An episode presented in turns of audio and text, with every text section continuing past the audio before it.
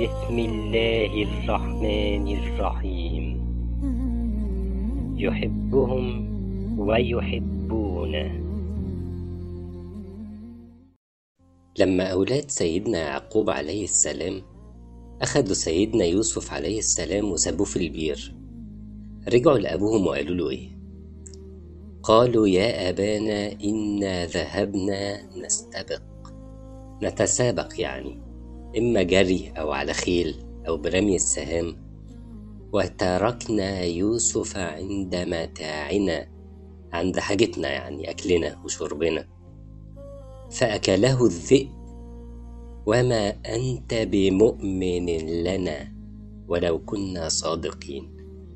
يعني من كتر حبك ليوسف مش هتصدقنا حتى لو كنا بنقول الحقيقة. طبعا هي الجملة الأخيرة دي في حد ذاتها أكبر دليل إنهم كانوا ما بيقولوش الحقيقة. هو في حد صادق يقول ولو كنا صادقين؟ يعني هو أصلا مش صادق، صح ولا إيه؟ بس هما هنا لما جم يقولوا مش مصدقنا استعملوا لفظ وما أنت بمؤمن لنا. ليه؟ أصل الإيمان هو التصديق. فلما ربنا سبحانه وتعالى يقول قد أفلح المؤمنون، يعني قد فاز المصدقون بالله وبالرسول عليه الصلاة والسلام وبالقرآن اللي أنزل عليه، فازوا بالجنة ونعمها. لكن المؤمن كمان معناها الأمان، وعلشان كده ربنا سبحانه وتعالى سمى مكة البلد الأمين، يعني البلد الأمان، البلد الآمن. وعلشان كده سبحانه وتعالى قال على قريش الذي أطعمهم من جوع وآمنهم من خوف. وكأن المعنى إن المؤمن عكس الخائف. عمرك فكرت فيها كده؟ المؤمن يأمن، غير المؤمن يخاف.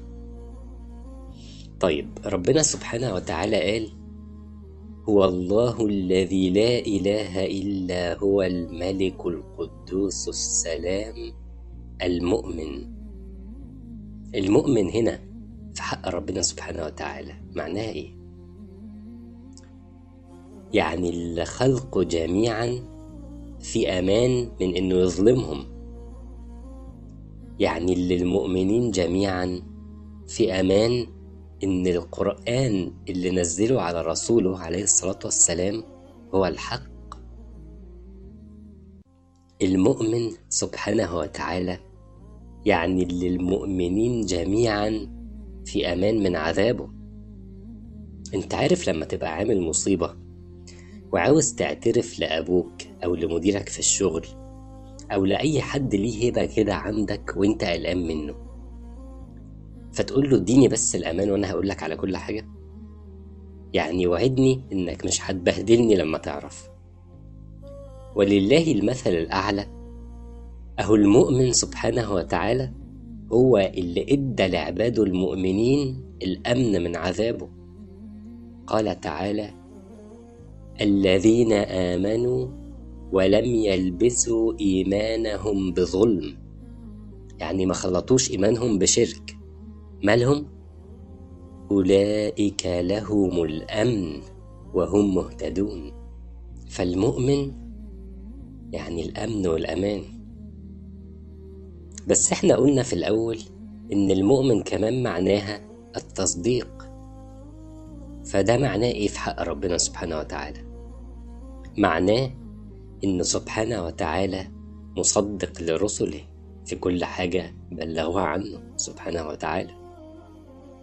معناه إنه سبحانه وتعالى مصدق للمؤمنين إنهم أمنوا به وبكل رسله عليهم السلام. المؤمن جل جلاله. رب اغفر وارحم وأنت خير الراحمين.